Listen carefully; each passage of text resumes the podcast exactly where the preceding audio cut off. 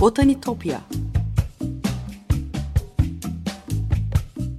Sesli Doğa Tarihi Müzesi Bitkiler aleminin tuhaf ve muhteşem dünyasını belgeleyen botanik sanatına dair her şey. Hazırlayan ve sunan Benan Kapucu.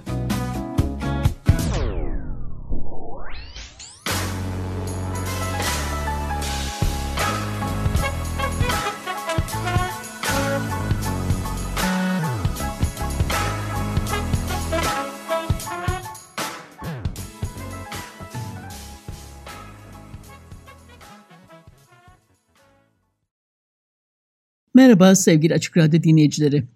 Botanitopya'ya, bitkiler aleminin tuhaf, muhteşem dünyasına hoş geldiniz. Anlatıcınız ben Benan Kapucu. botanitopya.gmail.com elektronik posta adresinden ya da aynı adlı Twitter ve Instagram hesaplarımdan bana her zaman ulaşabilir. Yorumlarınızı ve anlatım koduna dair katkılarınızı paylaşabilirsiniz. Geçmiş kayıtlara Spotify'dan Açık Radyo podcastleri üzerinden ulaşabiliyorsunuz. Yine buradan tekrar hatırlatmak isterim. Sevgili dinleyiciler bugün 17. yüzyılda yaşamış bir ressam, botanikçi ve böcek bilimci Otto Marsus van Schrieke ve onun Sottobosco denen orman altı ölü doğalarını konuşacağız. Ondan ilham almış bir başka Hollandalı ressam Rahel Ruysch'u anlatırken de bahsetmiştim orman altı ölü doğalarını hatırlarsanız. E, ormanlarda, ağaç gölgelerinde, bitkiler arasında karanlık köşelerde yaşayan yılanların, salyangozların, kara kurbağalarının ve böceklerin betimlendiği resimler bunlar. Karanlık naturalizm diye de tarif edebiliriz bu tarzı belki. Birkaç makaleden yaralandım bu programı hazırlarken. Onları da paylaşayım sizinle. E, Gero Zeylich ve Dirk Blübaum editörlüğünde hazırlanan e, Almanya'da Staatliches Museum Schwerin'de düzenlenen bir serginin kitabı. Medusas Menageri, Otto Marsus, Van and the Scholars Medusa'nın hayvanat bahçesi, Otto Marsus, Fanschrik ve Bilginler. Ayrıca e, bu kitaba da katkıda bulunan yazarlardan biri olan Karin Leonhardt'ın Pictures Fertile Field, Otto Marsus, Fanschrik and the Genre of Sottobosco Painting. Piktura'nın verimi alanı, Otto Marsus, Fanschrik ve Sottobosco resminin türü başlıklı makalesinden de yararlandı. E, orman altının karanlık bir kesitinde su birikintilerinin nemli toprağında oluşmuş flora ve faunayı tasvir eden Sottobosco, Otto Marsius'un İtalya'da yaşadığı sıralarda 1650'lerde yarattığı bir stil. Ondan sonra gelen Rahel Rouge, Elias van den Broek, Abraham Beguin ve Franz de Hamilton gibi sanatçılar tarafından da benimsenmiş. E, bilim ve sanatın muğlaklaştığı sınırlarda gezinen, mikrokozmos ölçeğindeki anlatımlarıyla artık sanat tarihçilerinin ilgisini çekmeye başlamış olsa da çok şey yazılmamıştır üzerine. Otto Marsius'un işlerine yakından bakmadan önce nasıl bir ortamda doğmuş Sotto Bosco onu anlamaya çalışalım. E, amatör bilginlerin kendilerini doğa, e, makrokozmos ve mikrokozmos araştırmalarına adadığı zamanlardan bahsediyoruz. Hollanda'nın altın çağını yaşadığı o yıllarda deniz aşırı keşifler sonucu İncil'de de adı geçmeyen hayvanlar ve bitkiler yeni dünyadan Avrupa topraklarına akıyordu. Teknoloji ilerliyor, Geliştirilen yeni mercekler hem makro hem mikrokozmosta insanın daha önce çıplak göze görmediği birçok şeyi açığa çıkarıyordu. Antik dönemde e, doğanın Tanrı'nın koyduğu katı kurallara göre yapılandığına ve hayvanların da bu hiyerarşinin en düşük katmanlarına ait olduğuna inanılıyordu. Eğer hakikati bilmek istiyorsan etrafına ne olduğuna bak diyen ve doğanın içinde saklı düzeni anlamaya çalışan Aristoteles, en üstte tanrılar, ardından insanlar ve sonra hayvanlar ve en altta da toprakta gizlenen böceklerin, amfibilerin ve sürüngenlerin olduğu skala natura yani doğanın merdiveni fikrini ortaya atmış. E, Orta Çağ'da da bu düşünce inanç eksenli büyük varoluş öğretisine eklemlenmişti. En dipte olan sürüngenler, kurbağalar, tırnak içinde değersiz yaratıklar çürüme ve fanilikle ilişkilendiriliyordu. E, 1600'lere gelinceye kadar neredeyse hiç değişmeden kabul edilir bu yasalar. Ama bilimin yükselişiyle insanlar doğanın en küçük parçasının bile aynı yasalara tabi olduğunu fark etmeye göz ardı edilen minik hayvanlara yeni bir saygı göstermeye başlar. E, çürüyen etten kurçukların nasıl geliştiği gibi antik bilimin bilmeceleri de birbiri çözmeye başlamıştı. Amsterdam'da gözlemlerini mikroskopla yapılan e, biyolog Swammerdam bir böceğin yaşamı boyunca e, yumurta, larva, pupa ve yetişkin gibi farklı evrelerinin olduğunu e, gösterir e, insanlara. Yani o zamanki yaygın inanışın aksine kurçuklar tozdan öylesine bitmiyordu. Bu minik hayvanlar bile Tanrı'nın tüm türleri sonsuza dek çoğaldığı yaratılışın bir parçasıydı. Doğanın yasaları Tanrı tarafından dikte edildiğine göre daha yüksek ve daha düşük yaşam formları arasında bir ayrımın olması hala anlamlı ol, e, olabilir miydi soruları soruluyordu. E, merceklerin keşfiyle aslında ne kadar e, güzel ve karmaşık olduğu anlaşılan bu küçük yaratıklar resimlerde de görünür olmaya başlar. İlk natürmortlarda kelebekler, tırtıllar ikinci figürlerdir ama Otto Marsius onları eserlerinin tam merkezine koymaya başlar. Onun resimlerinde e, bitkilerin, minik hayvanların mikroskobik ayrıntıları ve gerçekçiliği bilimsel gözlemlerinin sonucu olsa da anlattığı o tekinsiz stikerler e, dipte yaşayan varlıkları çürümeyle ölümle ilişkilendiren o antik inanıştan besleniyordu hala. E, bir zamanlar büyüleyici güzelliği olan e, ama Athena'nın lanetiyle saçları yılana dönüşen Medusa korkunun efsanevi sembolü olarak ona bakan herkese taşa döndürür. Otto Marsius'un karanlık flora ve faunası da öyle. Onun e, orman altı ölü doğaları genelde ağacın dibinde dar bir alana odaklanır. Bir bitkiyi ki çoğu zaman irkitici görünen bir deve dikenidir bu ya da bir gelincik e, altında koşturan sürüngenler ve amfibiler, yukarısında uçuşan çok sayıda kelebek ve diğer böceklerle birlikte görürüz. E, tırtıllar, salyangozlar ve örümcekler bazen de bitkinin yaprakları üzerinde sürünür haldedir. Hatta bazen bir kemirgen veya bir kuş da girer kompozisyona. E, bakış açısı tepeden değil, daha çok toprak seviyesindedir sotoboskolarda. Böylece arka planda ormanın derinliğini, e, gökyüzüne bazen çok nadiren de olsa daha büyük hayvanları veya insanları görebiliriz e, bu kompozisyonlarda. Orman altı ölü doğaların en karakteristik özelliği aslında tehditkar hareketlerle birbirlerine karşı kartlarını alan minik şeytansı varlıklar arasındaki o gerilim, e, o etkileşim. Çürüyen maddeler, e, balçık ve küf, mantarlar ve hastalıklı yapraklar tüm bu yaratıkların ürettiği yermiş gibi görünür resimlerde. Mantarlar nemli ve verimli topraklardan fışkırırken çiğ damlacıkları onların şapkalarına ve gövdelerine yapışır. Örneğin leş mantarı Phallus impudicus'u bile tanıyabiliriz e, bir resme baktığımızda. İlahi düzene aykırı olanın dışında rastgele ortaya çıkar mantarlar. Alçak, karanlık, rutubetli bir dünyaya, bir karşı dünyaya aittirler. Kesinlikle yaratılışın geri kalanına, hakiki olana uyarıcılıklı, uyarıcı örnekler olarak var olurlar. Mikroiklim sıcak, nemli ve oldukça zehirli görünür bize. Otto Marsius'un yaşam ve ölüm çağrışımlarıyla yüklü eserlerinde kullandığı teknik de enteresan. Kimi eserleri e, canlıları resmederken o canlının gerçek parçalarını tuval üzerine doğrudan uyguladığı e, alışılmadık çalışma tekniğini de ele veriyor. Örneğin Still Love with Plants and Reptiles yani bitkiler ve sürüngenlerin natürmort adlı eserinde sanatçı tuval üzerinde gerçek kelebek kanatları kullanmış. O e, tuval üzerinde kullandığı o kelebek kanatları e, yaratığı yeniden üreterek sanatsal bir yaşam yanılsaması sağlar. Yani orada yaşıyor gibi görünse de gerçekte ölü bir kelebektir. Sanatsal anlatımında ölüm ve yaşamın yer değiştirdiğini söylersek yanlış olmaz gerçekten. Otto Marsius'un önemli ölçüde e, bilimden beslenen, gözleme dayanan çalışmaları 17. yüzyıl Hollanda'sının sanat kültürünü de yansıtıyor.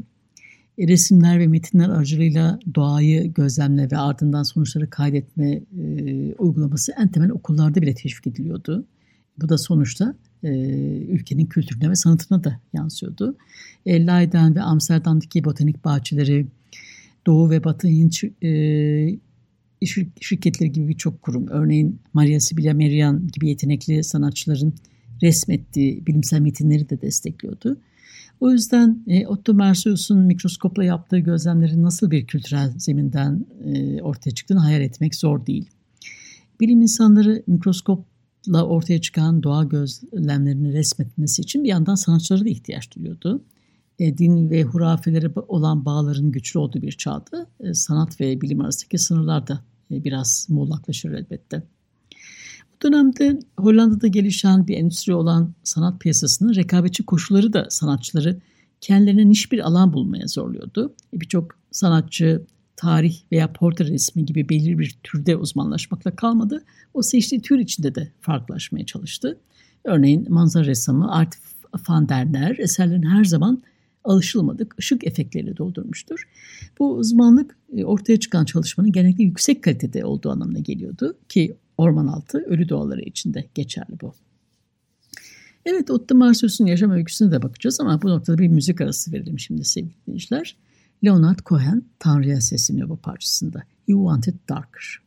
Birkaç dakika sonra tekrar beraber olacağız. Merhabalar tekrar. 95.0 Açık Radyosu'nuz. Botanitopya'da Hollandalı ressam Otto Marsius van Schriek'i konuşuyoruz. E, ve onun sottoboskolarını konuşuyoruz. E, ressamın 1663 tarihinde yaptığı bir eserine bakalım yakından isterseniz. Bu bahsettiğim eserleri Twitter adresimden de paylaşmaya çalışacağım sizinle.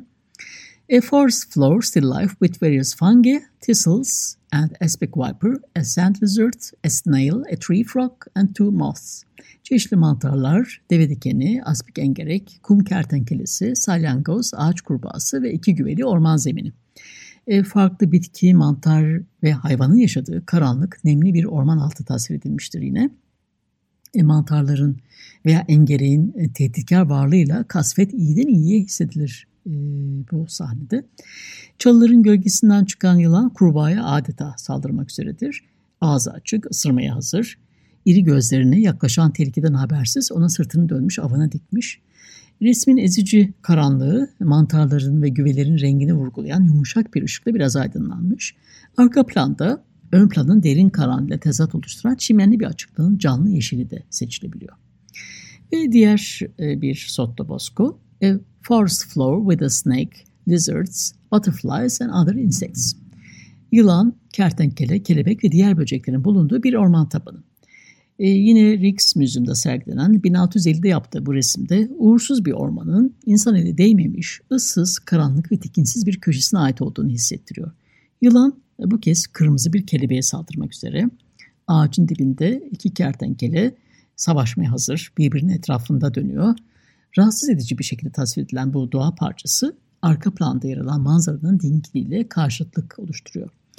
Yılanla, sürüngenle, e, sürüngenlerle temsil edilen bir kötücüllük var hikayede. Zamanın ruhunda yansıtan çatal dilli, soğuk gözlü, ayaksız, hain yılan doktorların güçlü ilaçlar üretebildiği ölümcül toksinleri kullanarak tek bir zehirli ısırıkla anında ölüme neden olabilir.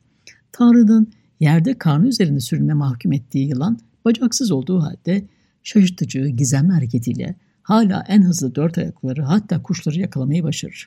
Örümcekler, böcekler, e, böcek larvaları ve haşeri olarak adlandırılan e, hayvan olarak tanınmayan küçük yaratıklar, solucanlar gerçekten yaratılışın bir parçası olabilirler mi diye sorar. Burada bir şeylerin ters gitmiş olması çok daha olası değil mi der. Fitzwilliam Müzesi'nde sergilenen Still Life with Flowers, Çiçeklerle Natürmort adlı tablosunda olduğu gibi orman altı yerine belirli bir bitkiye odaklanan resimlerde bile bu irkiltici atmosfer vardır ölmüş olduğu anlaşılan bitkilerin yaprakları aşağı doğru sarkıdır hep. O merkezde çoğunlukla bir deve dikeni hatta bazen bir gelincik de yarılır e, bu tablolarda. Biraz da kendi hikayesine bakalım. Yaşamıyla ilgili detayları daha çok 1718 yılında yayınlanan Hollandalı ressamların Büyük Tiyatrosu kitabının yazarı Arnold Heubraken'dan öğreniyoruz.